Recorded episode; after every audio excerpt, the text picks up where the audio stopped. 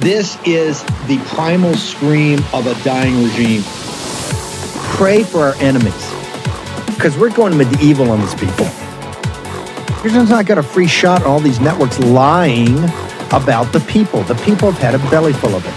I know you don't like hearing that. I know you try to do everything in the world to stop that, but you're not going to stop it. It's going to happen. And where do people like that go to share the big lie? MAGA media. I wish in my soul, I wish that any of these people had a conscience. Ask yourself, what is my task and what is my purpose? If that answer is to save my country, this country will be saved. War Room. Here's your host, Stephen K. Bannon.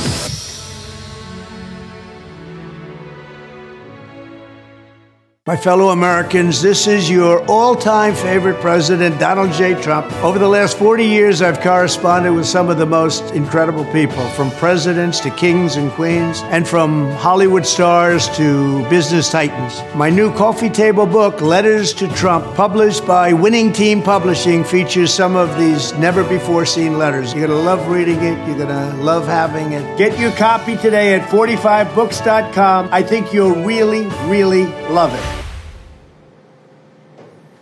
It is uh, Friday, 28 April in the year of our Lord 2023. We're here at historic Mar-a-Lago in the library, one of the most um, one of the most fantastic rooms here in a place of many fantastic rooms. It's the Winter White House for President Donald J. Trump, the 45th President of the United States, and soon to be the 47th President of the United States. I'm here with Sergio Gor. Known Sergio for many, many years. Uh, Michele Bachmann, Rand Paul, done and now you're the publisher of Winning Team Books, and you put out this incredible uh, book, Letters from Trump, about the great and the good uh, letters that have come from President Trump to President Trump. It's an incredible book. It shows us President Trump really prior to being president. That's the power of this. There's no book like it. I mean, the, this book is just absolutely incredible. Um, we spent many weeks going through his archives, and some of the letters go back 40, 50 years. Anyone you can imagine in history um, who's been anyone is in this book from Nixon to Reagan, from Oprah to Bill Clinton, every sports figure out there. So, um, no, it's cultural, it's sports, Absolutely. it's entertainment, it's uh, religious figures. It, it's, it's really incredible. And what I love about it is the quality of the book. The photos are amazing, the, the, the quality of the paper is amazing, the binding. Uh, I've had it now for about a week, and uh, I want to thank you guys. And as soon as I saw it, I said, uh, this is what we want to talk to President Trump about because it just it's it's it's fantastic, and you really get a feel for him Absolutely. that you wouldn't get Correct. after he became. You see a different side because a lot of these letters predate his time in the White House. Yes. You see a personal side, you see a charitable side, you see just an absolutely incredible icon, really, um, from the last 50 years. Um, the book has been selling incredibly well, thanks to you. You've been plugging it um, on 45 But we got some we got some work to do. You go Yeah. go to go to 45books.com, promo code War you get free shipping. We got to beat. There's a couple of competitors out there, and War Room prides itself as some of the most books in the Trump movement. So people have to put their shoulder to the We wheel. heard you have the most incredible audience, so we're excited about that. It's already number one on Amazon. Yes. We just got news today. It's made some other best-selling lists. Yes. Um, so we're thrilled by that. But you can go you can go to uh, 45books.com. You don't have to go to Amazon. You Exactly. can get it, get your book. Uh, by the way, the quality of it's incredible. Uh, we're going to talk about how you selected the letters, how the uh, president curated it. We've got a very special guest to kick this off. A couple of special guests to kick this off. We got uh, Ambassador Rick Grenell. Ambassador Grenell, thank you very much uh, for joining us. I understand you're you're out there in the baking heat somewhere, so we're not going to keep you that long. Tell us your thoughts on the book, your letter, all of it. Well, thanks, Steve. Uh, hello to Sergio. Congratulations to Sergio on putting together this amazing book. Um, I, I'm just honored to be in the book. I wrote President Trump a letter on New Year's Eve. And I think on New Year's Eve, we all feel a little nostalgic about what's happening in the world. We're hopeful, we're looking forward, and that's what I did. Is I wrote a letter to him saying, uh, "I want to encourage you. You you have done great things for our country. I know there's much more to do." And the purpose of my letter was just to encourage him that there are millions of people, everyday people, who recognize what he did as president and what he's going through now. And so this was my heartfelt way to say to him, keep going because we need you, Mr. President. And Uh, the letter made it into the book. I'm extremely honored. Um, and it, it is something that I think everybody should get because you see the perspective of all these people who know Donald Trump. I got, I've gotten to know President Trump, and he's a really kind person and he's a really funny person. And I think that comes through in the book. Absolutely. No, I think one of the powers of the book, you see um, graciousness, class, the respect people have for him, the respect he has for people. Right. We're going to get into some of the stories, hopefully, a little bit later about things he's done for people that have never made right. headlines. That's what the book is a very, because when we talk about the great and the good of the late 20th century and early 21st century, you're even seeing a different side of them. Absolutely. Absolutely. I mean, there's a lot of individuals that loved him. All of a sudden, he announced that he's standing up for America first, and these people forgot about him. There's incredible letters from Oprah, and Oprah's telling him, Imagine if you and I ran for office together. and his commentary, it's just incredible. No one's seen his thoughts on a lot of these people. Yes. And Ambassador Grenell, of course, is a dear friend of all of ours. But his letter, the president picked every one of these letters. And we had so the, pre- the, president of the thousands that were tens Correct. of thousands, he curated. Correct. There's about 200 in this. There's uh, about 200 in there. We could have done three more volumes. Right. Well, um, this, but the ambassador's letter was just incredible. I just want to read a sentence from it. He talks about where the United States was under Trump and where we're going. And I quote The economy has tanked. Americans are paying incredible gas and food prices. The border's wide open. And our friends and allies are longing for your leadership again. We've gone from world peace to war in a very short period of time. And we just thought, the president thought that was an incredible summary in a simple letter. Um, so he was thrilled that the ambassador sent this letter in.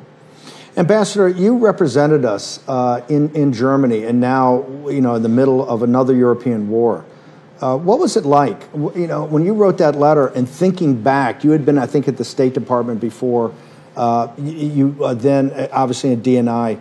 But when you were ambassador to Germany and representing the country and working directly for uh, President Trump, and he selected you specifically to be in Germany, thinking about what's happening now versus then, can you can you give us your thoughts? Well, it was an incredible honor because I worked for a visionary. President Trump is a total visionary, and what he envisioned for Europe was a Europe without a Russian pipeline he recognized that this Russian pipeline was a pipeline of influence and, and an influence over Western allies in Europe. At the same time, we had the largest economy in all of Europe, the German economy, literally not paying their NATO bills. So when President Trump looked at Chancellor Merkel, and by the way, he was incredibly nice, but he was incredibly direct. And when he said to Chancellor Merkel, You're feeding the beast you're a member of this club that's supposed to be uh, NATO stopping Russia, but you're giving Russia more money. And so he stood up for the American people by doing that. And, and what I always say is the opposite of America first is consensus with the Europeans. And when Merkel came to Joe Biden and said, you know, Donald Trump had these sanctions on the Russian pipeline into Germany, and we would like you to drop these sanctions Joe Biden and the Senate Democrats did that. And I tell everybody listen to the floor speeches from Senate Democrats talking about why they should drop sanctions on the Russian pipeline. They caused this war in Ukraine. That is not an overstatement. The weakness that, that, that they presented to Vladimir Putin, I could see Putin say, you know, let me go back in and and finish the job that I started under Obama Biden. Now that Biden is there, I'm going to go back into Crimea. And Chancellor Merkel, you know, she didn't say much about the grabbing of Crimea, the rewriting of borders within Europe, which is their mantra now. So working for a visionary like Donald Trump was was an incredible honor. It's not always popular in the moment. And that's the one thing that I love about President Trump. He's not looking to be popular. He's looking to do what's right for America Absolutely. to keep America safe. Absolutely.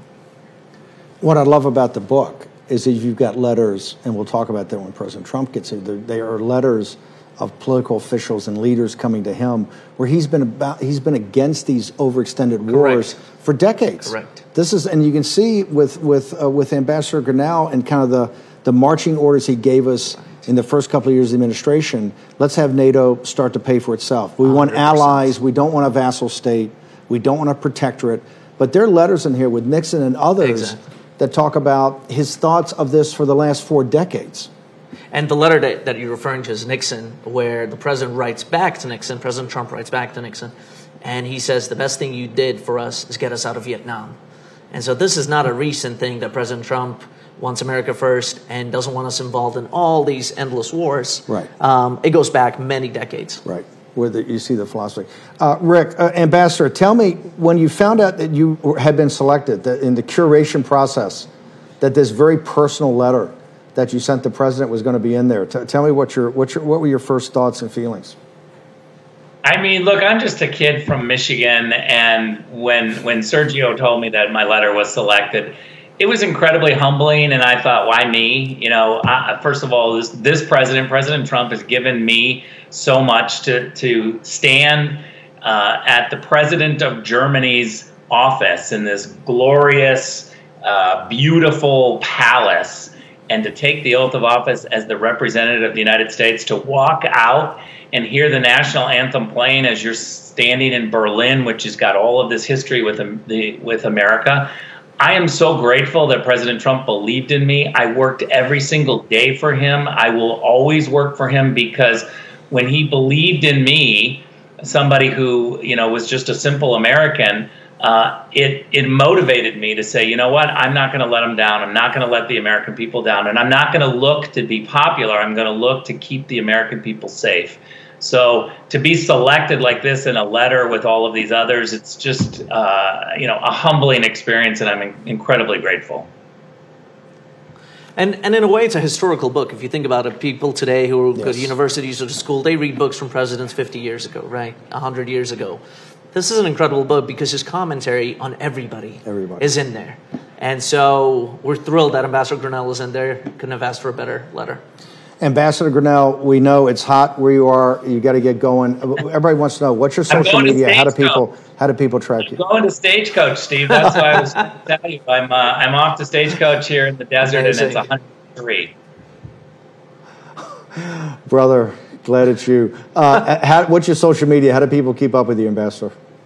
Oh, thanks. Uh, on Truth, I'm at Grenell, and on Twitter, I'm at Richard Grenell. On Instagram, I'm at Richard Grenell. Thanks. Thanks, Ambassador. Thank you, Ambassador. Walk us through the uh, the genesis of the book. Uh, how, how it came because you had the. I think your first publication was the photography book. We had a, we had an incredible book. Um, That was a great Our one. Journey Together. Yeah. It sold out instantly. We ran out of paper. Of course, on the Biden, you run out of everything. So in the United States, we ran out of paper. Who would have guessed that we don't have enough paper to print on? So after 300,000 copies, we ran out of paper, and it took an extra two months before To we get the same quality to stock. get exact Right, right. to get the same quality to procure more of the books. Um, so that was our first book. Incredible sales that only President Trump could have achieved. Uh, most of his books have been bestsellers. Some of them number one. Um, our journey together went to the top, unlike any other book. Um, w- the president came up with this idea because he's corresponded with all these people. I didn't even know he had these letters. A lot of people today don't correspond. A lot of people don't keep these letters. When I went to his archives in New York and we're opening up these boxes, and all of a sudden you see an original letter from Princess Diana. Yeah. Who has that? Nobody. Right. Um, so he's just an absolutely incredible individual and unmatched when it comes to this. It's a historic document. It's a fun, also fun. I mean, it's got culture, entertainment, the religious figures. It's the great and the good of the late 20th century and early 21st century. Not only you get the letters, you get magnificent photography, Absolutely. and you get his commentary and observations. I think makes. I don't think there's any other book out there that would have Reagan, Nixon, and at the same time Andrew Lloyd Webber and Michael Jackson. Yes. Nobody else. No, who else would? Nobody. Only President Trump. Only President Trump. It shows you also the graciousness and the class. and- Absolutely. And, how highly regarded he was by people and the things he did for people that come out in these letters. Okay, Sergio, thank you very much. I think Thanks, we're gonna Steve. we're gonna take a short commercial break.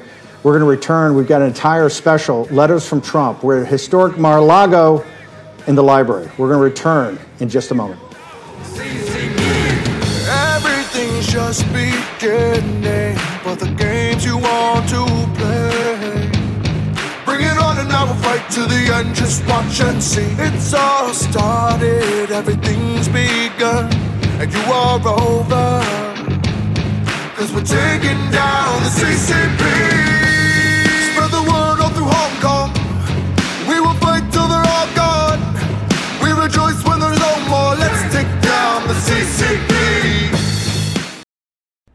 Junk science. That's what the doctor called many of those fruit and vegetable supplements.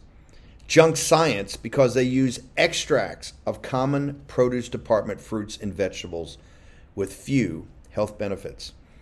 Now, look, I take Field of Greens because it's the whole organic fruit and vegetable, not a watered down supplement, and it's backed by a better health promise.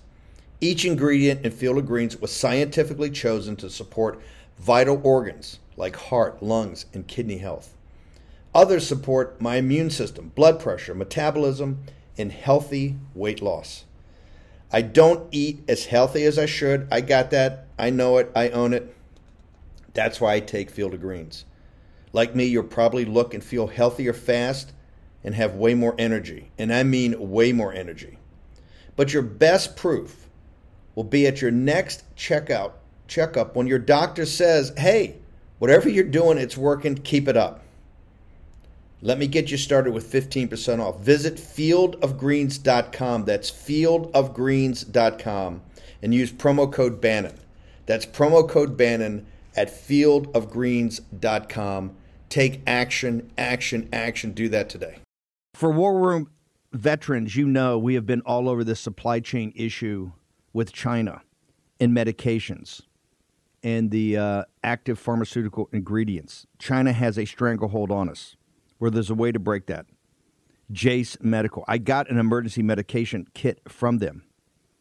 The FDA just declared a global shortage of medication and warned that critical antibiotics are in extreme short supply across the United States. But you know that because you're a viewer or listener to the show.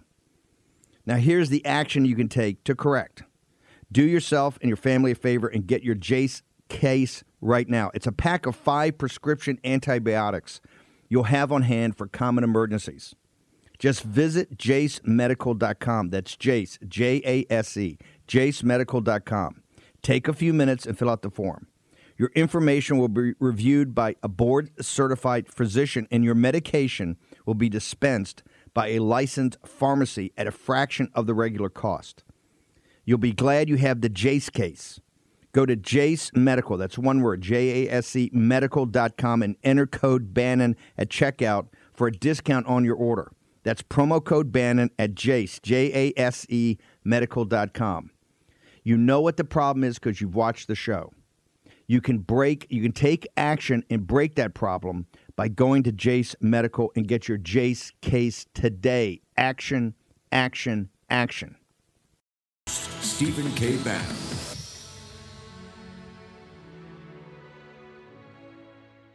My fellow Americans, this is your all time favorite president, Donald J. Trump. Over the last 40 years, I've corresponded with some of the most incredible people, from presidents to kings and queens, and from Hollywood stars to business titans. My new coffee table book, Letters to Trump, published by Winning Team Publishing, features some of these never before seen letters. You're going to love reading it, you're going to love having it. Get your copy today at 45books.com. I think you'll really, really love it. We're here in historic Mar-a-Lago in the uh, library. I'm honored to be joined by the 45th President of the United States and soon to be the 47th President of the United States. President Trump, thank you very much. Thank you. This book, I think for people that know and love you, is what, what people have been waiting for because it shows you prior to you being president. Uh, and you've got the, what I call the great and the good of the late 20th century and early 21st century. And it's everywhere. It's entertainment, it's media, it's sports, religious figures, and you've got, you know, their letters to you, your correspondent back, the great photography, but then the special is your commentary and observations. How did you come up with the idea? Why did you want to do this? So a group of people uh, got to see uh, in my office. I have stacks and stacks of letters from really famous people, and they say very diverse. Okay, very diverse, like actors and. Uh, uh, crazy people, boxers. probably I shouldn't say this, probably mobsters, and you know we had sort of everyone, yeah, boxers, but we had everybody, and uh, and Richard Nixon and politicians, famous politicians, and some really good ones, and very personal letters. And they saw this and they said, "You got to be." And they started looking. And Sergio, who you just had on, is terrific. Fantastic. And he started looking at these letters. He said, "These letters are incredible." I had two women Norma, who passed away, but she was with me for many years, and she was a fantastic woman. And she worked with a young woman named Ron, Rona. Rona. Rona Remember. Graff. And uh, between the two of them, they loved to save letters. And every letter was saved and preserved and beautiful and wrapped up. And all of a sudden, we saw these boxes full of letters. And uh, Sergio and his staff, they went through them. They said, You're not going to believe some of these letters. Like getting a letter from Rosie O'Donnell, who was in love. I don't want to say that in the true sense of the word love, but, you know, she really liked me a lot. Whoopi Goldberg.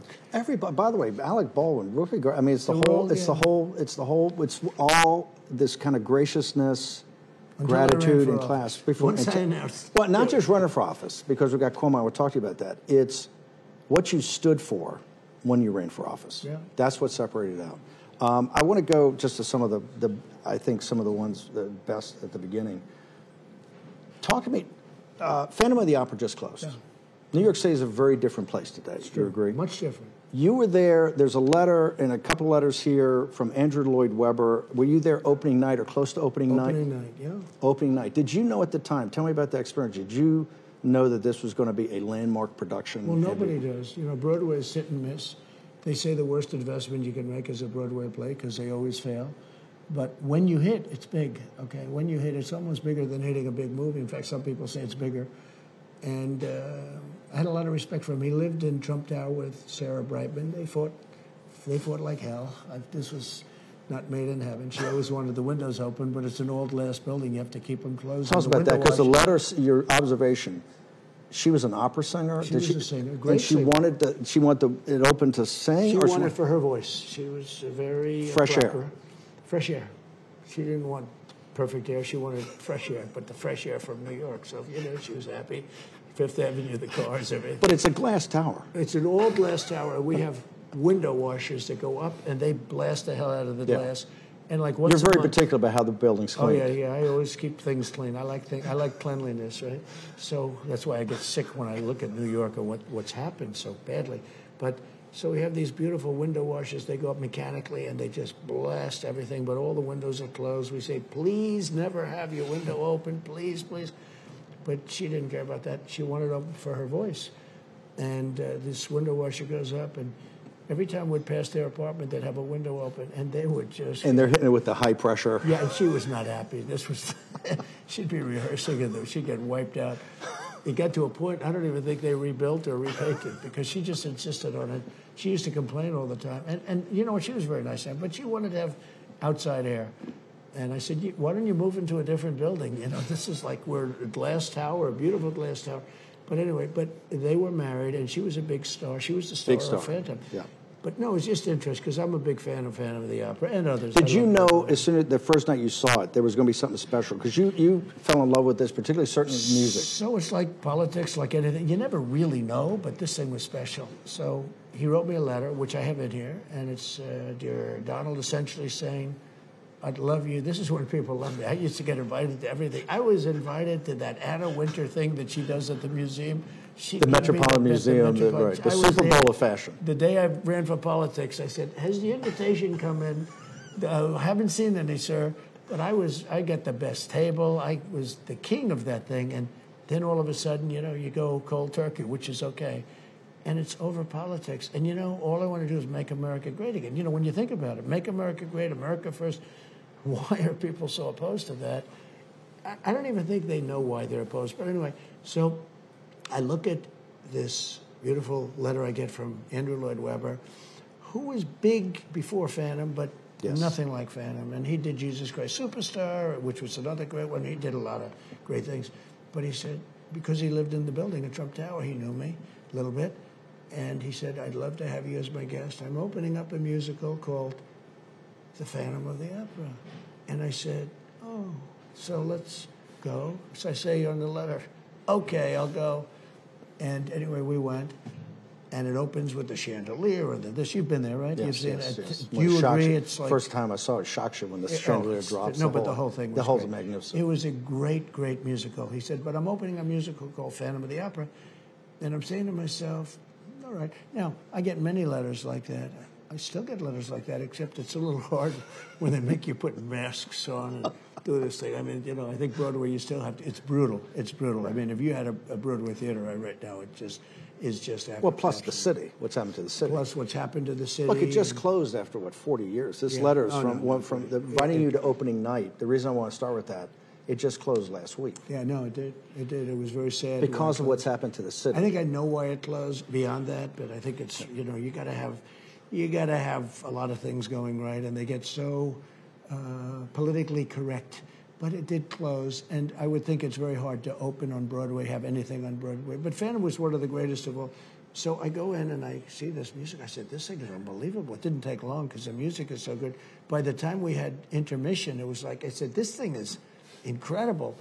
And by the end, you know, with the whole thing with the gondolas and the candles and the whole thing coming out and the great music, and we play a lot of that music. I mean, I, I go to places when we want background music, that's beautiful, it's great, everybody likes it.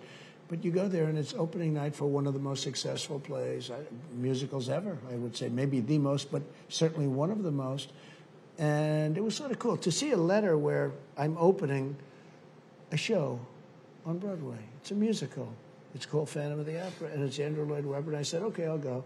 And then you go, and you know, you think it's a long time ago. You feel young. I still feel very young, and I watch uh, other people. By the way, when they talk about Biden being old, he's not old. I have friends that are 85, 90, 93. You look at Bernie Marcus, he's 100%, he's 94, 95. Sharp as ever. Uh, Biden's not old. That's not his problem. He's got other problems, but he doesn't have old problem. But yeah, I think they like to say that for other reasons. You know, like to say He's oh, got a big problem now because you've given him a nickname. Well, I've Yesterday was a- yesterday I was a big day. I changed. I decided that uh, I've decided that Hillary's cooked.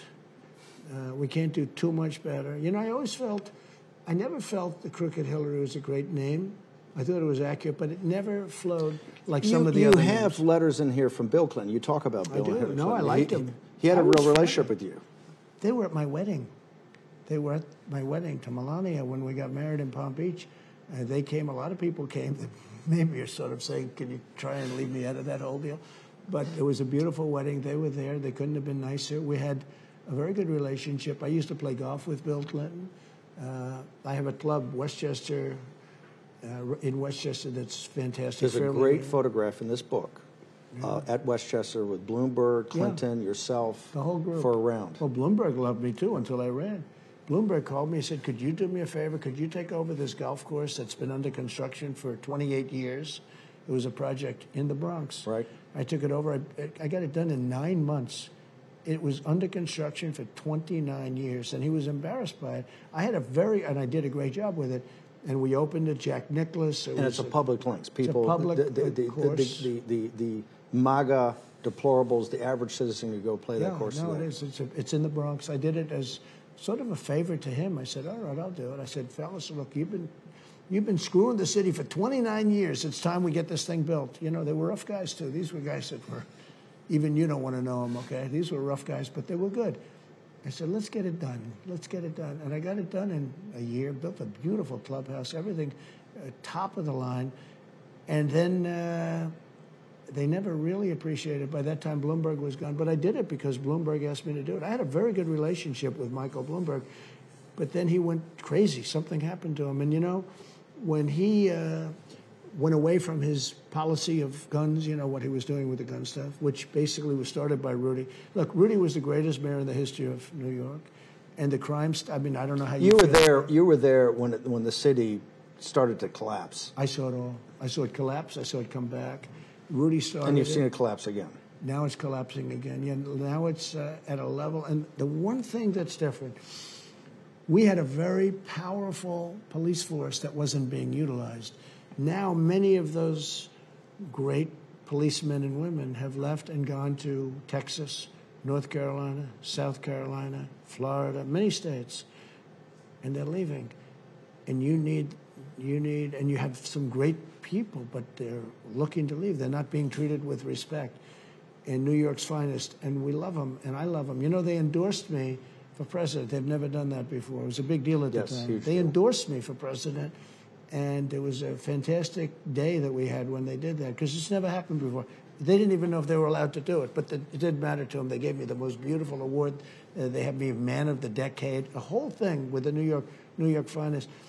They were never treated properly, and they were never allowed to do. Meaning, over the last ten years, they were never allowed. De Blasio was a disaster as a mayor. They hated it. Remember when he was making a speech and the police all turned around with their back is facing De Blasio? He was so bad to the police, and many of them have left. And They didn't want to come to some of the funerals. Remember that? They, they had a big controversy about the. No, he, he, De Blasio was so bad. It's not even thinkable how bad he was. And it started there, and it's just, you know. Does that hit you especially momentum. because you're from Queens, but Yeah. you went to New York and made it uh, to Manhattan? Yeah. That what's happened to this great city that you were so much a part. The late 20th century, starting in the 80s, you were everywhere. It was and you can tell by this book. This is the power. By the way, uh, go to uh, 45books.com, promo code WAR, you get a, you get free shipping. This is a must-have. A great Mother's Day gift, a great Father's Day gift.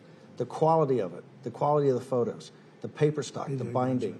They did a great job. And this is uh, what I want everybody to do is put it on your coffee table, particularly if you have friends and relatives that are not MAGA. Because here's the point. No, because the gratitude, the grace, and, and no, there's all ty- there's all types of things in here where you have done favors for people that nobody knows about. That's one of the things about this uh, about the book that's so incredible. And you've got Sean Connery, you've got Michael Douglas, you got Kirk Douglas, you got Oliver Stone, Jack Nicholson, Arnold Palmer. I mean, great religious figures, thinkers. So It's- many interesting stories. It's true. Arnold Palmer, you know, he's a very rich man. IMG, the big deal, the big agency. Mark McCormack Mark McCormack was a golfer. really started it with Palmer. Should I tell this story? Tell it, yes. So Mark McCormack went to a very good college, uh, good golfing college, and uh, he wanted to be a professional golfer. And his college, whatever it was, Duke or some college, but they played Wake Forest, and he got to play. He was the number one player in his team. He got to play Arnold Palmer, who was the number one player in Wake Forest. And Mark McCormack was really good. You know, he was better than a scratch player. That's very good. And uh, he heard about Arnold Palmer, but you know, he figured he's just the best player in that team, and you know, so uh, they played through nine holes, and his friend called over in the fairway, Mark, how are you playing? He said, I cannot play better. I'm playing great. How are you doing? I'm seven down. you know, he's seven down after nine. He said, I can't beat this guy. And he lost the match. You know, it was over after about 11 holes or something. And he comes back. He goes, 11 and 8 or whatever. you he realized that he's never going to be able to beat him. I got to get a, another line of work. Right. No, he said, you know, this isn't going to work out. He's longer, he's stronger, he puts better, he chips better. There's not a thing he doesn't do much better. He said, I could play this guy a hundred times, I could never beat him. So now he realizes, you know, Arnold Palmer then went over and he won the U.S. Amateur and then he became a pro and right from the beginning. But, you know, he was a great guy, very powerful guy. Arnold Palmer is a great story because his father worked at Latrobe. It's a golf course, a very, uh, you know, at the time, very uh, sort of middle of the rung golf course. And he was a, uh, he carried grass because he was a very powerful man.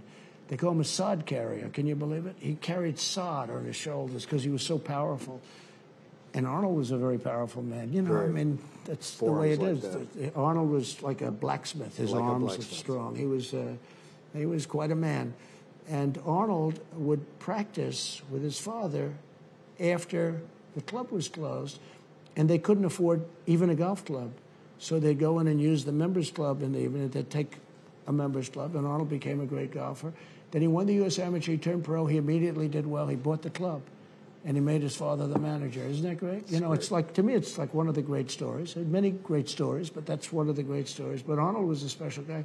So Arnold was a very rich guy. So Mark McCormack lost badly, and he realized after that he could never be a pro. You know, because they're just much better. That little elite group of people. this, is a big difference. Believe me, I know very well. And so what happens is he. Uh, he said to Arnold, Arnold, I think you're going to be a great star.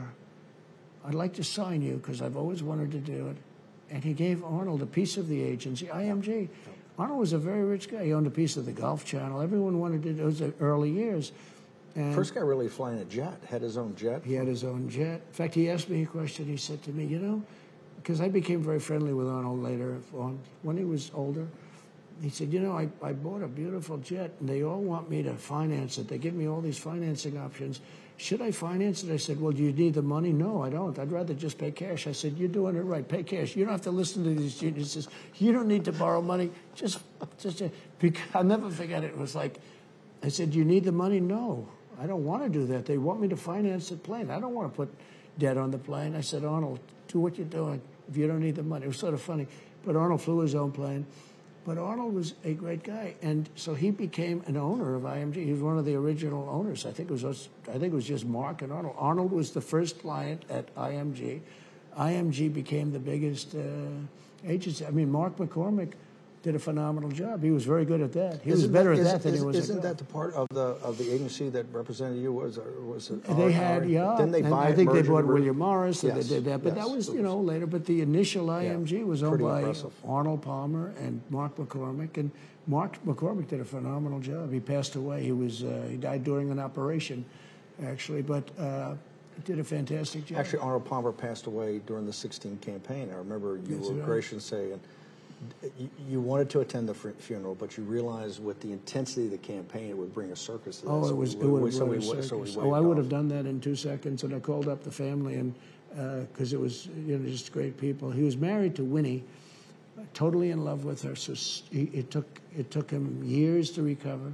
when she passed away. And then she passed away, and then five or six years later, he met another woman who, who was absolutely uh, great, but uh, Arnold was having a very hard time, and you know, with that whole thing, he was a he was a great he was a great gentleman and a great a great man in many respects. He, he did a uh, you know, then Jack came along. Arnold did a great job, and then Jack came along, and Jack was able to beat Arnold. You know, Jack was longer and he was younger and Different lots of game. things. And Jack went through a little hell because nobody wanted him to beat Arnold. Arnold was, you know, Arnold was Arnold, but Jack was uh, phenomenal, and he spoke with his clubs. You know, he didn't speak like our friends in the world of politics. They only speak with their mouth, not with their brains, not with anything else. But. Jack.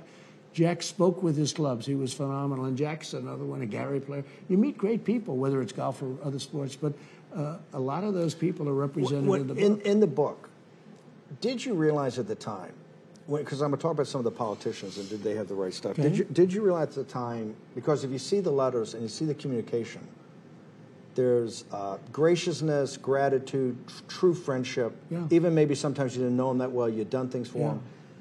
There's a line of demarcation. November 8th of 2016, the day you win on that on that on that what, what you stood for is America First and MAGA. Is that the line of demarcation in your life? Did many of the people that you had known and, and they respected you and you had relationships with, did that end because of your finally turning to politics? Yeah, maybe earlier. I think more with the announcement rather than the day of the victory. That was a great victory. That was a victory like nobody's ever seen before. Let's face Greatest it. You happened to be there in the room, sitting right next to me, so you know it better than anybody. But was that the wildest incredible. evening ever? Incredible. And I think if we do it again, And you've got to tell the story about President Obama telling you about about remember they keep telling him, "Hey, we got a firewall in North Carolina." No, a, no, I can tell that story. It's a little long, but it was. We have the firewall in North Carolina. We got this. We're going to win Florida. We're going to do this. Uh, it was actually about Bill Clinton with Bill Clinton, and we'll tell that story. But, but uh, I think it was one of the greatest. And I think if we win in uh, 24, I think it's going to be. when we win at 24. Yeah, the I country hope can't. so. The, coun- the country can't take. I don't think it can take it. No, I don't think. can't we're- take it. I don't think we're going to have a country. You know anymore. this as a businessman, Yeah, correct? I don't think. Well, even as a politician, uh, they've weaponized. You would know this very well. They've weaponized the Justice Department. They've weaponized the FBI. They're doing things that a communist country would do, a Marxist country would do. It's a very. Did you thing. ever think this country would get to that? I never thought it would be that bad. and you Don't dealt with some tough people. yeah, I said, we will never have a socialist country. And I was right. We skipped that station. We went right into Marxism or communism. It's what's going on is sick. And what they do is they're unbelievable at cheating on elections. With you, I don't have to worry about saying that because, you know, if you say that on Fox, they want to cut you out. Uh, they cheated on elections. Had Rupert Murdoch backed his people, he wouldn't have had any liability. When he went out and said there was nothing wrong with this election, what a thing to say. I mean, if you just look last week with the FBI and what happened with the FBI and Twitter, or the FBI and Facebook, where they told them what to say, and they said, don't talk about the laptop. Or if you look at the intelligence agents, how about that? The 51 The 51 intelligence agents the talking about, yeah, Hunter talking Biden. about Hunter Biden and saying it was Russian disinformation. I always think, what do you think Putin is saying when every week they came up with another thing? Russia, Russia, Russia. They never blamed anything on China because they were all getting rich from China. The one know? way you can tell he's illegitimate is the lack of respect that they have for him throughout the world. Boy, he goes to when we you went to we went to Saudi Arabia. I mean, Yeah. the military's out. The thing they go, he's in an SUV with a fist bump. The mullahs don't respect him. The KGB in Moscow doesn't respect him. Well, you know, the Xi- fist bump- Xi, who's right here for the Yeah. historic Oh, summit, was- no respect for him. spent three days here and we had a, a great we developed a great relationship now once covid came it was like you know that was that was a step too far i mean that cost the world millions of lives and about 60 trillion dollars so nobody can ever pay for that the lives and 60 trillion dollars but they'll pay something they'll pay something you know i got Would you demand reparations well, from China in, in a second some term? form. You can't. There's no such thing as sixty trillion dollars. You could add twenty Chinas. Okay, you can't. But they cost the world. I figured it cost sixty trillion dollars worldwide, and you know millions and millions of lives. What came out of the Wuhan lab? You remember? I was the first one to say. I said it came from the Wuhan lab. Everyone said, "What's the Wuhan lab?" And I never veered from that. I never veered from The last week of anything. January 2020, you- for the first time in American history, you stopped travel from China and also put them in quarantine. That's right. Remember, you had the huge fight. That's right. Fauci and the guys in the National Security Council. They didn't wanna do that. Didn't want to do it. Remember, they said it doesn't make any difference.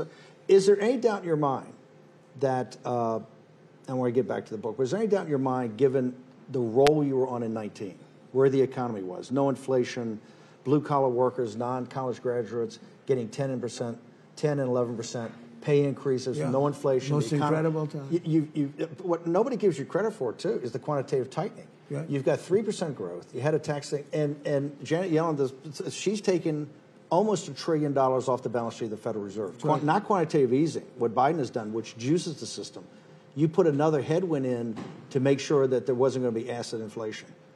In 19, is there any doubt in your mind whether they purposely released or inadvertently came from the lab that the CCP, the Chinese Communist Party, and Xi wanted to do to make sure that Donald Trump was not reelected president of the United States? Well, there's always a little doubt. You can't just say definitely. A lot of people think that was true because I was charging them hundreds of billions of dollars in taxes and tariffs. in a phase one deal, Phase not one. for what Oh, phase oh, two. You're, oh, remember the first deal you had, the seven things they they had the deal, and then they go back and say upon further review, right. we can't do that. Oh, he's right. Lighthizer exactly. deal, the They seven- said no, no, no, we can't. We went. We were getting ready for a closing. that would have saved the world's economy. But I got a lot of it done later on. Yes. And actually, the individual deals, like for instance, I got a trade deal done for the farmers and for the manufacturers. Like That's why never had before. I just had a poll out of Iowa. We're doing so great. I gave the farmers $28 billion. Steve, I gave $28 billion. In fact, I said about a month ago, they were saying about, will it be close in, in Iowa? And I said, it's not going to be close in Iowa. I gave the farmers, so it's Iowa, Nebraska, the whole farm belt, I gave the farmers $28 billion.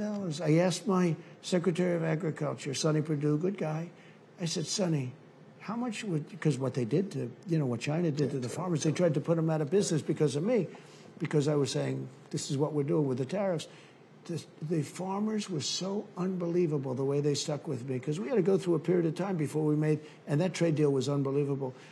I gave the farmers 28 billion. You know what that is? Divided among all these farmers, they got checks. They got a check in the mail. They they couldn't believe it. I said nobody's going to beat with the farmers because And nobody. gave them a tax deal. They didn't have to sell the farm when they passed it to the kids. didn't have to sell the farm to the kids. Uh, the farmers' kids were you, getting you've wiped been out. one of the the, the great uh, backers of Yeah. the American farmer, Well, particularly the small. American farmer, not just the big Yeah. agricultural farmer. Maybe even more so the small farmer. But but you know they were losing their farms because the father would die, the parents would die. They'd leave it to their kids who they loved. I said, if you don't leave their kids, then it's not going to help you that much because who cares? You're going to be dead. Who cares? But if you love your children, I'm your best friend ever. They have no tax to pay when they sell their farm. They had no, because the estate tax, or the death tax as we call it sometimes, but the estate tax was so onerous, it was so bad. So they die and they leave their farm and they'd assess the farm because, you know, farms have value, but they don't have necessarily a lot of cash. right. So all of a sudden, these kids have to go to banks and they mortgage up their farm. They put a 70% mortgage on. And within and two, these, three years, and at these interest rates, you're dead. Oh, they were dead. And now you have the interest rates again. Of, of, of Biden. You have the interest rates again. They want to raise taxes. They want to double your taxes. It's great. Look, between borders, and we can talk by the about way, the by the book, way, but think of it. but between you, borders, But just also people don't get. The tariffs, you went after Xi and said, hey, we're going to bring back American manufacturing and take care of American citizens. People don't realize you also use tariffs to help secure the border. hundred percent. The, the, the Mexico started getting, you know, Well, they would have never done it. I said to uh, the president of Mexico, who I really like, I have to tell you, he's great. You know, he wouldn't, I don't think to this day he's even acknowledged. He said that election was a rigged election. He said it happened to him 10 years before. and he's a socialist, but you know what? Uh, he's a terrific guy. But I said, listen, uh, we're building a wall, and we built, I built hundreds of miles of wall. That was my first hint that what they wanted to do is let people pour into our country from prisons, from mental institutions. What what they have allowed only the best. only the best, only the best. Insane asylum, you know, an insane asylum. That's Silence of the Lamb type. Okay, we have them all, and their their mental institutions are practically emptied out. Their prisons are emptied out. MS-13, I took them out by the tens of thousands, and now what they've done is they've sent them back in, and we have MS-13 a level that we never had before. I got them out of here. Out of Long Island. I mean, not Oh, on the Long border. I mean, they're all over the country. They the killed country. two young school children, Yeah. two young 16 year old girls going to school, and they knifed them and they carved them out with a knife because a gun wasn't uh, was too fast and too easy. They carved them up. These are two young girls going to school. You have to see the parents. They'll never be. Never 700. survive. We, we had Biggs on the show. There's 700,000. We got a team on the border right now, Real America Voice. There's 700,000 to a million. This is Big saying, Yeah. Border Patrol, right now, that when Title 42 goes Yeah. away, Yeah. right, and you implemented Title 42. When Title 42, because you didn't want the country flooded with, with people that potentially were affected. When Title 42 No, no, goes they're going to come in, and these are people that are very sick. They have all sorts of diseases. Not only, you know, I mean, you hear about COVID. COVID's like you're lucky if you have COVID by comparison to these other things. And I set it up so that Title 42, we need it because they're going to come in, they're going to infect our population with sickness. And I said it. And we weren't allowing very many people in at all, especially during COVID. And now they're ending it. And even the judge, the judge was very good in many ways, but he said, listen, uh, in about two weeks, you know, it's going to happen in a couple of weeks, hundreds of thousands of people immediately are going to pour into in, our country. pour. And the number is going to be, Steve, at the end of this year, in my opinion, real number, because, you know, they only talk about the people that they see, which is ridiculous because most of the people come in, you know, they're not seen. Uh, the number is going to be uh, 15 million people by the end of the year. 15 million, not three or four. You know, you hear 3 million, 4 million. It's going to be 15 million people by the end of the year. That's bigger than New York State. And these people are coming in from their prisons and their mental institutions. And it's not just, uh, it's just not Guatemala and Honduras. It's not uh, just Mexico. These people are coming all over, from all over the world, from Asia, from Africa.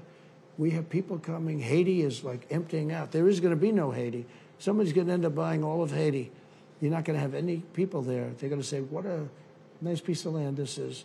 Everyone from Haiti is moving into the United States of America.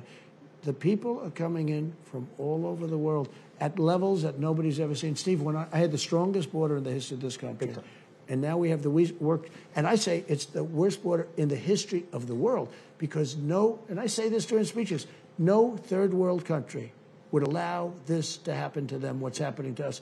And they'd fight them with sticks and stones if they had to. There has never been a border like what we have right now. And don't forget, that's not only people, that's drugs, it's human trafficking. I had drugs down to a level that we haven't seen in a long time.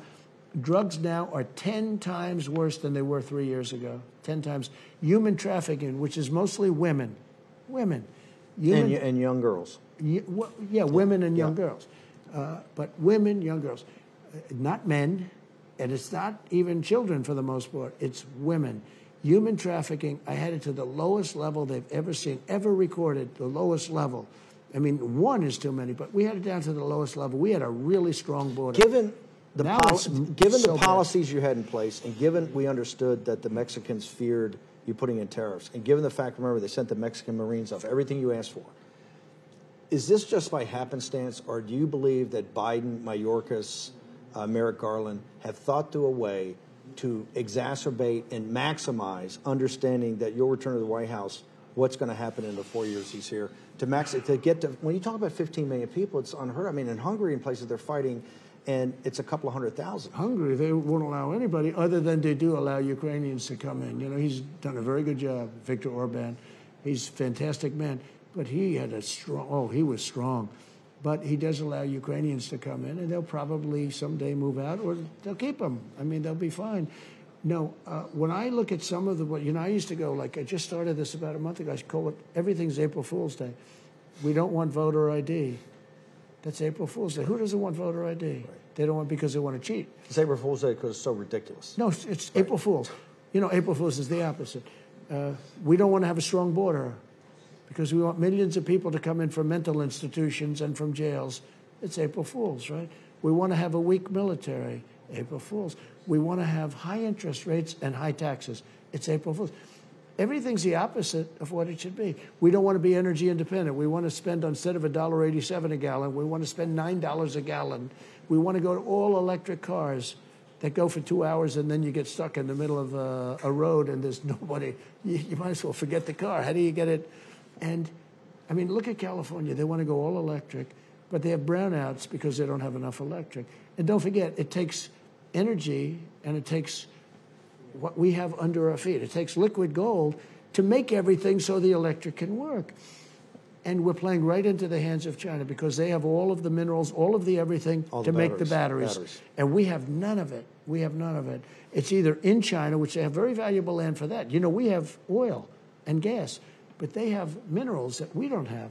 So, the rare earths and access to oh, the they, rare they are in love with what's happening. They can't believe we're stupid. I don't think anybody can be that stupid. Look, Biden got millions of dollars from China.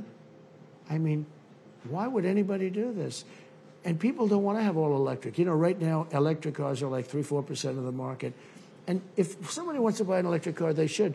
But if somebody wants to buy a car with 12 cylinders, they should be allowed to buy the car and use uh, gasoline. Use gasoline. You should be able to buy everything. Or you should buy a hybrid. You should buy maybe a combination of both. And it was going well. Now, they want all electric. The problem is during the summers in California and other states, they have brownouts. They can't produce enough electricity, and they never will be able to. You can't to. run an industrial society on this theory of net carbon zero and wind and solar. You, you know this. The wind is. It, it's it, the environmental lunatics, and they are putting our country out of business. And you say to yourself, uh, is it on purpose? Are they bad people or are they stupid? They can only be two things. They can only be people that want to destroy our country, or they're stupid people. Do you think they're stupid people? Uh, I think actually they can't be because they cheat so well. You know, you can't be stupid when you cheat like they did in 2020. Okay, they cheated at a level that nobody's ever cheated before.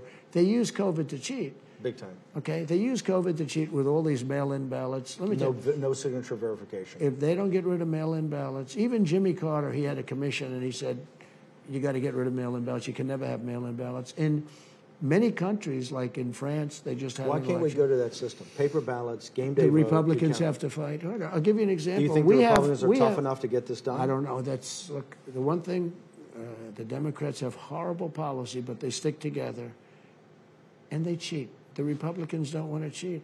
I said to a man in Pennsylvania, I love Pennsylvania. I did great. I was up by almost 900,000 votes. All of a sudden, I was even. I said, What happened? And you see the chart, and then it, there was a dump, big dump. I mean, it was amazing. I was at 73%. I think we were up by seven, 800. I mean, that we was were like 900,000 votes. We were up by numbers. I said, why don't they call it? And all of a sudden, there's a dump. There were many dumps early in the morning, you know. Uh, the level of cheating was incredible. You really say, you know, look at all these investigations going on. And they're always investigating the people that want to look at why there was cheating. They don't investigate the cheaters. Why aren't they investigating the people that cheated in the election, not the people that want to see, like True the Vote, where they have millions True vote, of yes. uh, True the Vote is Do 'em in incredible. Those people, yeah, Texas they found millions of votes that were stuffed, ballot stuffing. That's old-fashioned stuff, ballot stuffing. And the Chinese have the they have the server with all the names on it, et cetera. It's, it's too absurd. it's all on tape. Do you in this book? You have Cuomo, Ted Kennedy, others you knew for years that sent you No. letters. knowing how tough the job is, do you, you know Cuomo never ran? Kennedy kind of ran in a half-hearted primary against uh, Carter and lost. Do you think they had the right stuff to actually be president of the United States? Well, it takes guts to run. Took guts for me. Uh, it's not easy to run, you know. And I think if I, you knew the day you standing at the top of the escalator, if you knew what was going to happen to your personal life, of the relentless assault, the legal, they're trying to put you into bankruptcy, trying to put your children into bankruptcy, attacks on your family, Yeah. your business, your friends, everything. Uh, uh, uh, Bedminster was going to host the PGA. Turnberry, you bought and turned around to be in the Open uh, Championship rota. Everything on every aspect of your life that you cherish. If you knew standing at the top of that escalator that that is what is going to be installed with it, everything in this book, I'm walking away from. Not just walking away from. It's going to be a, a hard walking away from a wonderful, beautiful life. I have all of these incredible properties that I don't even get to see now. You know, I'm going to Scotland next week to look at properties I haven't seen. I have Turnberry, I own Turnberry, I own uh, Aberdeen, I own Doonbeg in Ireland on the All Ocean. I said, And, and there's a very special letter in here from Sean Connery. oh, he was great. Sean, Con- that's what I want to talk to you. You're going to Ireland, Scotland last week. Sean Connery has this letter in there that says, I guess, assisted you in the toughest Yeah, times to get that beautiful piece of property turned into a great links course. But just to answer the question that you were about to ask me, would I do it again? Is that what you were going to say? Would you, would you know then? Yeah. Would you would you even done it then? Would you even done it then? I would have look. Um, very few people get this opportunity. Mike Bloomberg spent two and a half billion dollars. He never got past the first question in the debate. When he debated, that was a big decision for him. That was a big bad decision. Uh, Pocahontas asked him a question. It was such a bad question. Everyone thought it was about me, but then it says, and I'm not talking about President Trump. I'm talking about you. And he stood there. He says, "Oh my God." And that was the end of his campaign. Had he kept spending $100 million a week on advertising, he might have been the nominee, and, you know, who knows what would have happened, okay? But, the, but that's not the reason. The reason is we really, I, we're going to make this country great. We're going to do this. We're going to get it going. And it'll be bigger the second time if we do it because we'll be able to show how bad the policies are. If I did the normal, like, look, we won the election, we won it by a lot. I got many, I got millions, almost 12 million more votes the second time.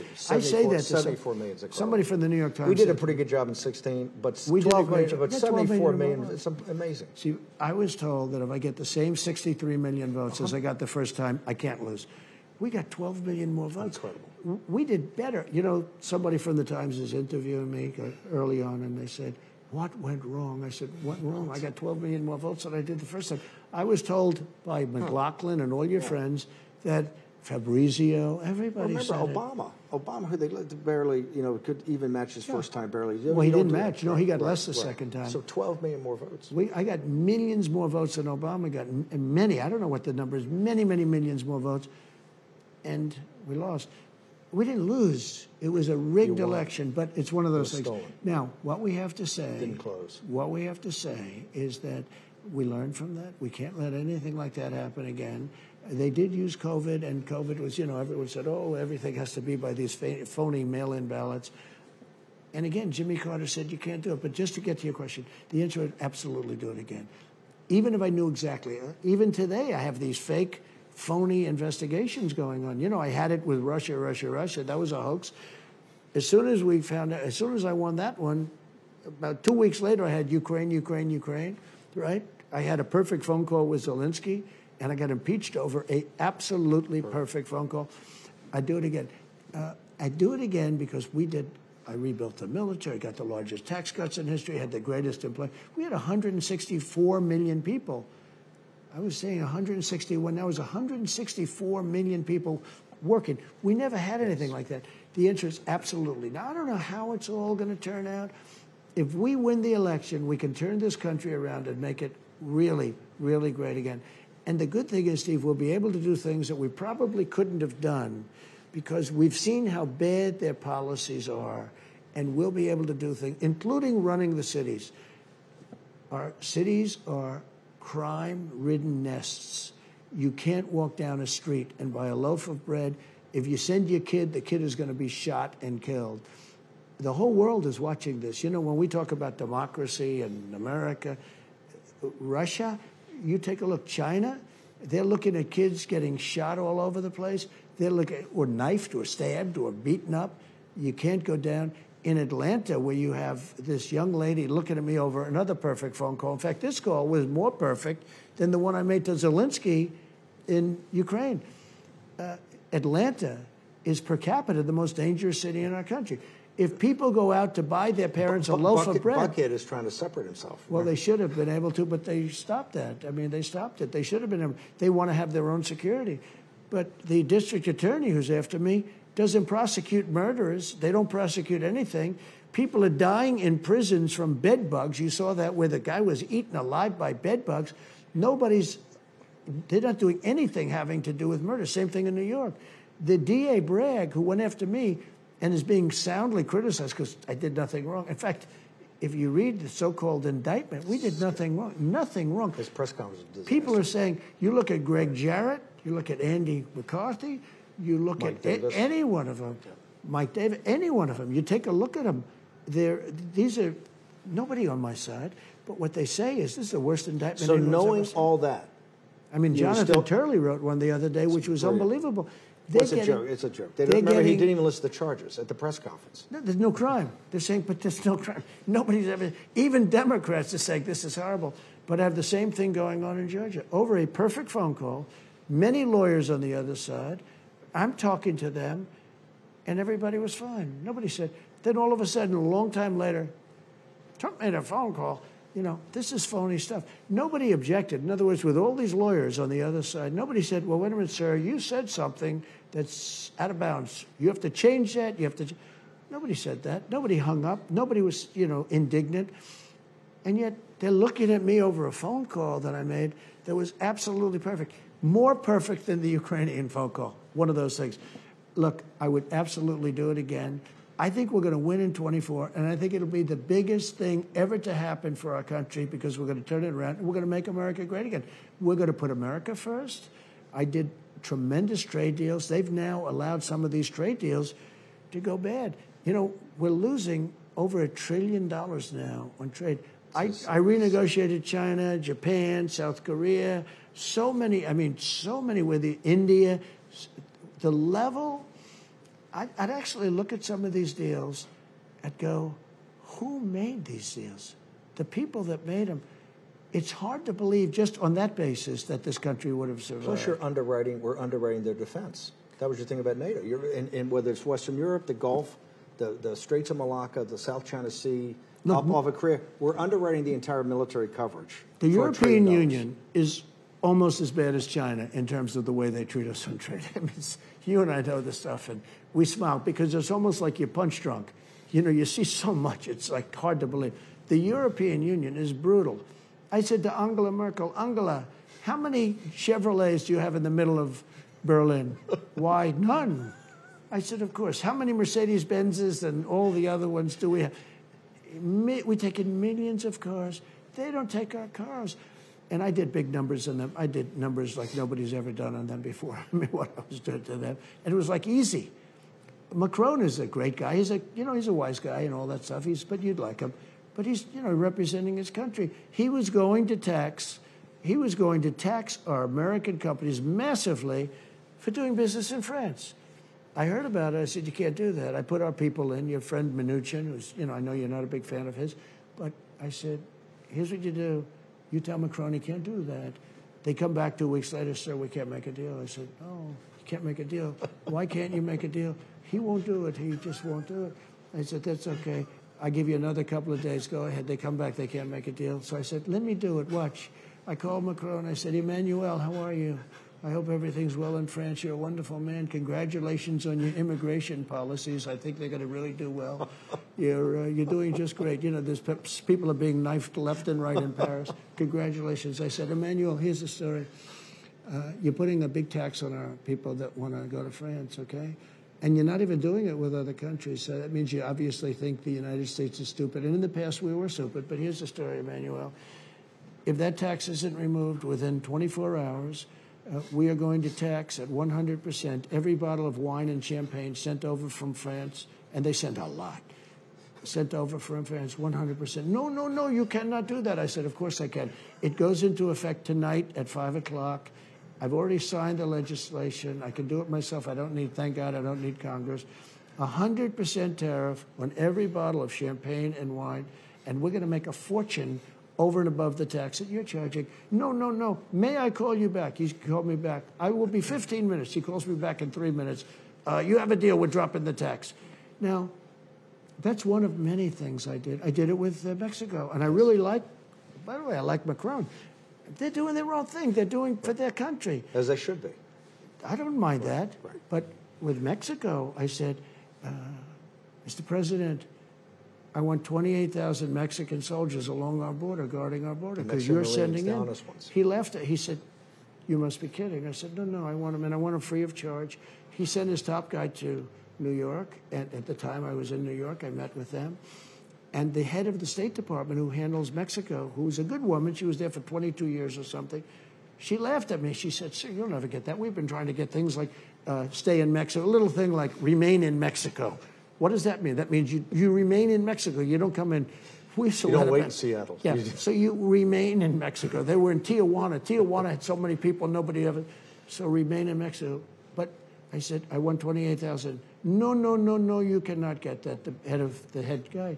So we're negotiating. And I said to the woman, let's make it just a small dollar bet. I don't want to be like Romney with his $10,000 bet. You know, remember that fiasco? This guy is the worst. But I'll make you a $10,000 bet. The people are watching. They said, that's too much to bet. Just one dollar. They said, I'll make you one dollar bet. I get it. So you won't get any of it. I asked for 10 things that were brutal, including our little thing that you mentioned on 42. Right. Uh, because that was very important. But I said to him, uh, here's the story. If you don't give us the soldiers and keep people out of our country until we allow them to come in, uh, I'm going to put a 25% tax on all cars and everything else that comes in from Mexico. He said, "May I, may I see you in 10 minutes? I'd like to make a phone call." I mean, he was calling the president.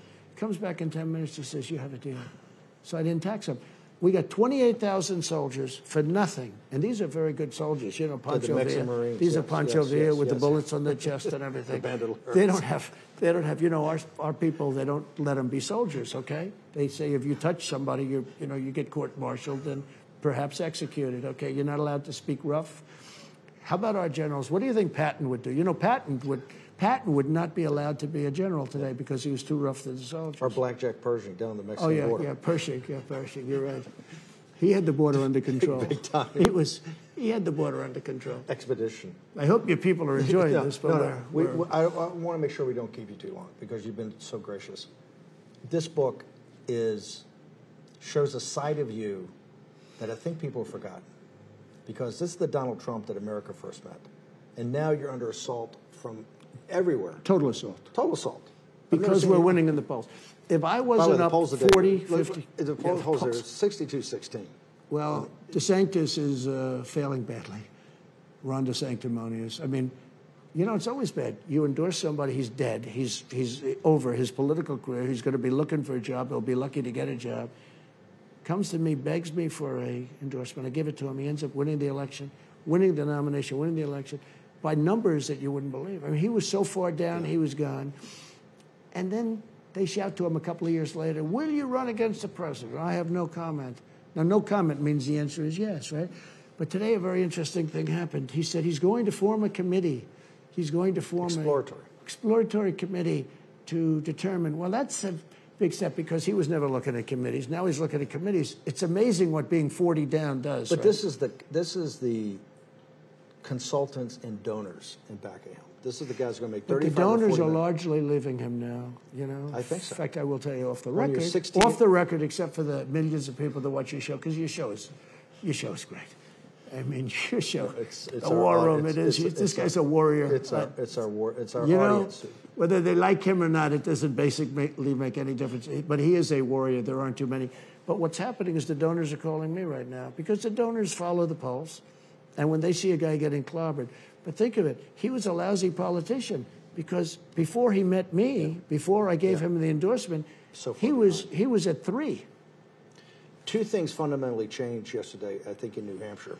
Uh, one, you turned the guns onto Joe Biden. Um, also, the DNC came out, and they're coming out with spots that are going after your policies. That's a big tell. That's good. because they know they, they know all this other nonsense is not going to get any traction. The con- the country's collapsing, the borders invaded, and so they're going to say now let's go after. if if we have to have this as a policy debate, you win. I mean, a landslide. So Th- they're afraid. They're, they have the worst policy ever in history of any country. This whole thing, they became environmental maniacs. I want clean air, I want clean water, I want clean everything. I'm like an environmentalist in many ways. What they're doing with destroying our land with the windmills, destroying the whales washing up on shore, they're all purchased in China, you know that. They're made in China and Germany to an extent, but mostly in China. What they're doing to our country is so unbelievable. Here we have more gas and oil in our ground, state. Your, your policy was not independence; it was full spectrum energy dominance. 100%. in every spe- every area. Every and by the way, if it's going to be wind and solar, fine. I'm not going to totally. Including, we want to make the yes. windmills here. If we're Yes. going to have wind, we're going Right. to make them here. Right. And I said, we're going to do wind.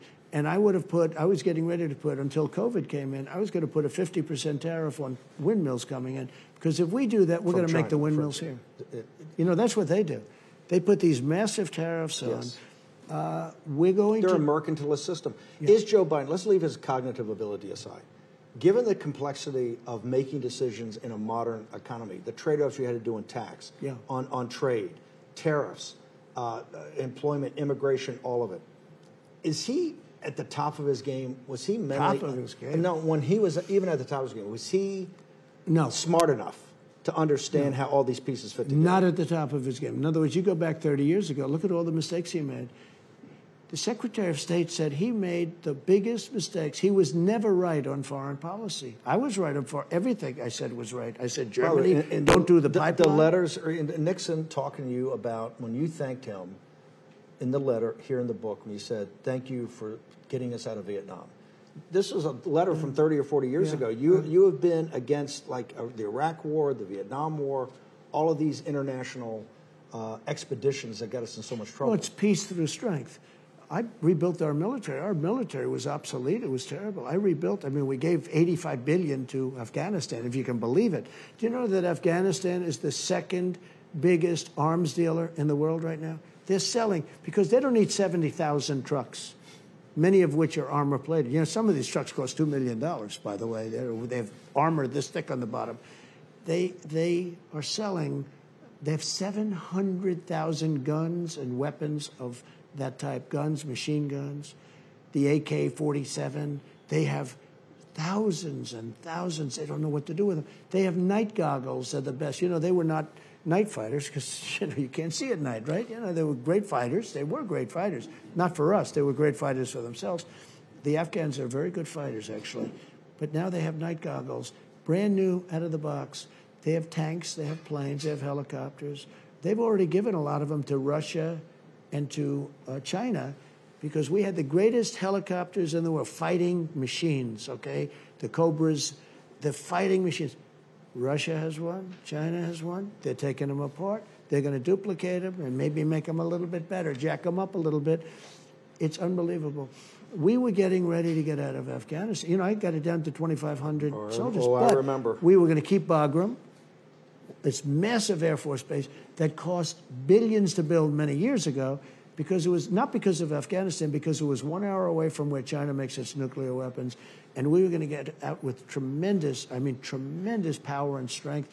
And I spoke to Abdul, and you've heard me say it. Yes. Abdul was the leader. I said, Abdul, you're killing our people. You're not going to do that anymore, are you? He said, Your Excellency, but why, but why do you send me a picture of my home? He said that to me. He's a picture of his house, very lovely house, nice beige house, very, very nice. I said, You have to figure that out. I guess a picture of his house. But he's now still the leader. I got along with him fine. I said, If you kill any of our because they were shooting, the snipers were killing a lot of our people, and especially under Obama. I said, if you do anything, if you kill any of our soldiers, we're going to hit you harder than any country has ever been hit. I'm telling you, don't do it. Your Excellency. He called me Your Excellency. I wonder if he calls Biden that. He may, he might not. Well, Biden would never speak to him. He's too sharp for Biden anyway. Biden wouldn't know what's happening. But I said, Abdul, you know, these are smart people, Steve. Tough These are, and when I say that, the media goes, he said the head of the Taliban is smart. he said, smart. Pres- they asked me about President Xi. I said, no, he's at the top of his game. He's a brilliant guy, controls 1.4 billion people, like, you know. And really controls. And then if I say, very smart, he's a very smart man, the press goes, he called him smart. Do you understand? Yeah, he's smart. They're at the top of their game. Uh, you look at all of them. Like we mentioned Macron, you mentioned, pick up. But you had the, They're all mul- the mullahs in Persia, the KGB in Moscow. Had 'em the- all. so, uh, they, none of them Had 'em all. would go on offense against you. Why was that? We were Why going to have a deal with Iran where Iran was dying to make a deal. I told China, if you buy oil from Iran, because China was a big, I said, because we're going to, you know, they were making money, a lot of money. I said, you buy oil from Iran, we're going cold turkey. We're not going to buy anything from China.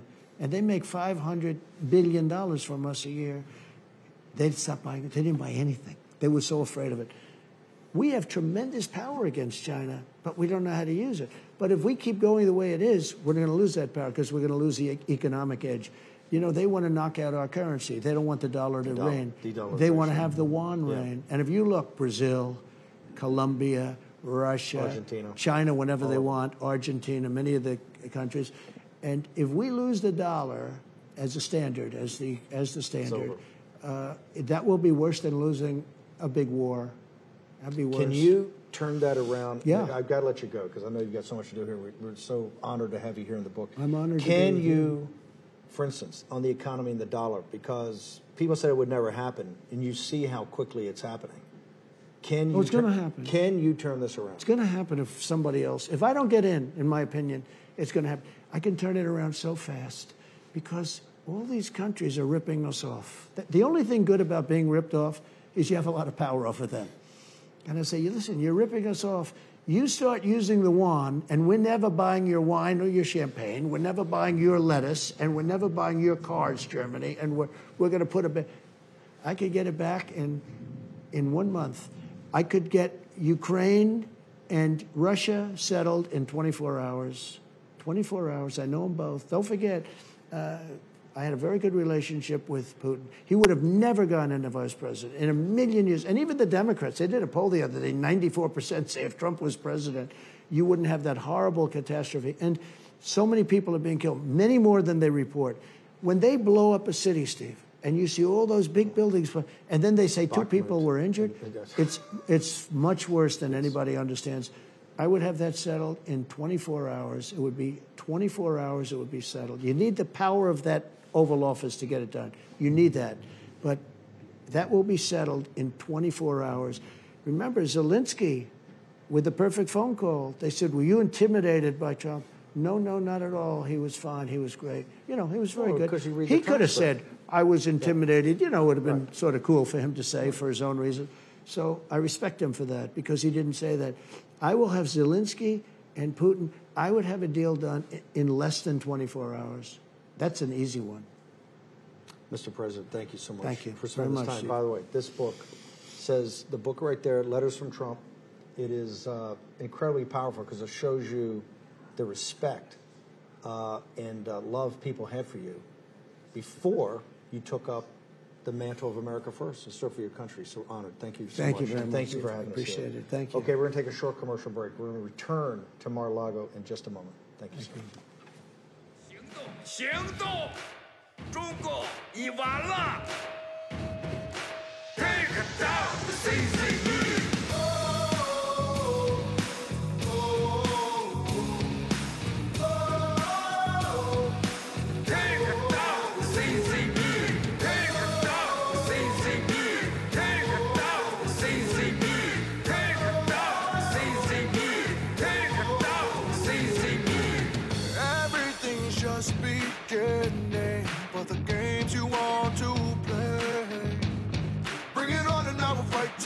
Just watch and see. It's all started, everything's begun, and you are over.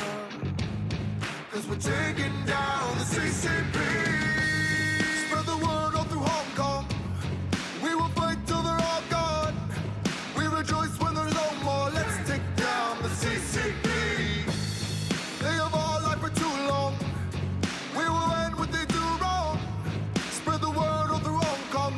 Right now, many Americans are feel, feeling powerless. You know the feeling.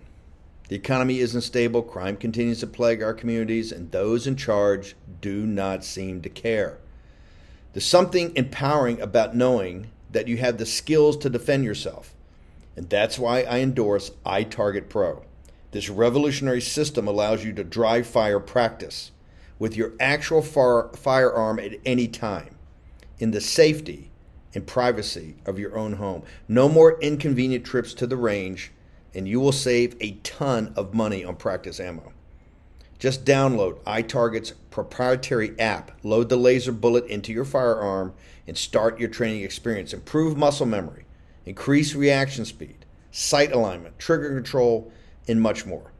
iTarget comes in all the major calibers, including 223, so you can stay sharp with almost any firearm. Save 10% plus. Get free shipping with the offer code Bannon when you go to itargetpro.com right now. Don't rely on the government to make you feel safe. Empower yourself with iTarget Pro. That's the letter I, targetpro.com. itargetpro.com, and the offer code is Bannon.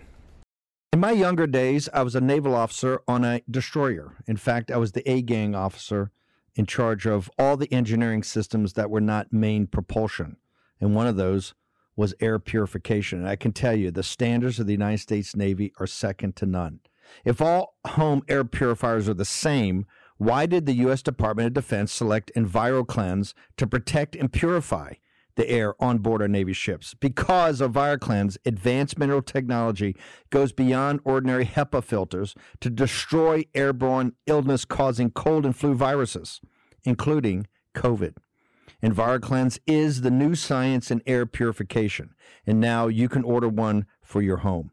This is how you help stop colds and flus from taking your whole family down. This is how you destroy allergy inflaming toxins and mold from the air your family breathes. In fact, this hospital grade technology is so powerful that it promises far fewer colds and allergies and better sleep.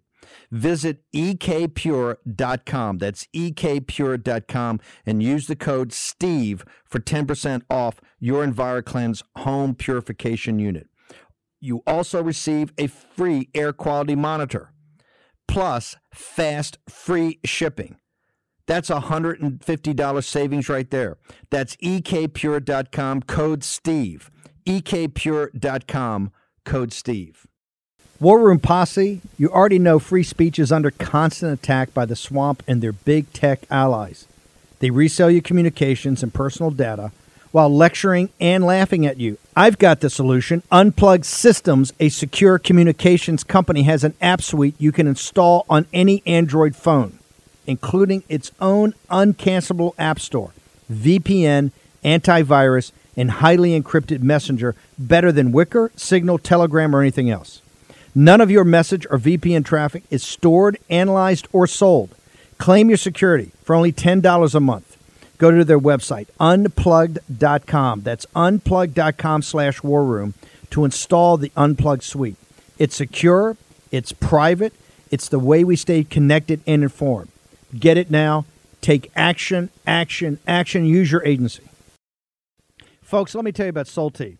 It's a company that makes a soft gel supplement rich in antioxidants to help people like you and me keep a healthy heart. While COVID gets all the headlines, it's important to realize that heart disease kills nearly 700,000 Americans every year. Yes, heart disease is the number one killer every year, year in and year out. Heart disease builds over time. Hypertension, high blood pressure, bad cholesterol, diabetes, all of it affects our heart. A healthy heart is key to being energetic as we get older. It is never too early to take care of your heart. You see, heart disease sneaks up on us. You can start in your 30s, and when this happens, you're at serious risk by the time you turn 60. If you want to take care of your heart and those you care about, please go to warroomhealth.com. That's warroomhealth.com. All one word, warroomhealth.com. Use the code WARROOM at checkout to save 67% of your first shipment. That's code WARROOM at checkout to save 67%. And do it again. War Room Health, all one word, warroomhealth.com. Go there today. You need, if you're going to be part of the posse, you need a strong heart. You need a lion's heart. How we're going to do that is with Salty. Go there, do it today. Check it out.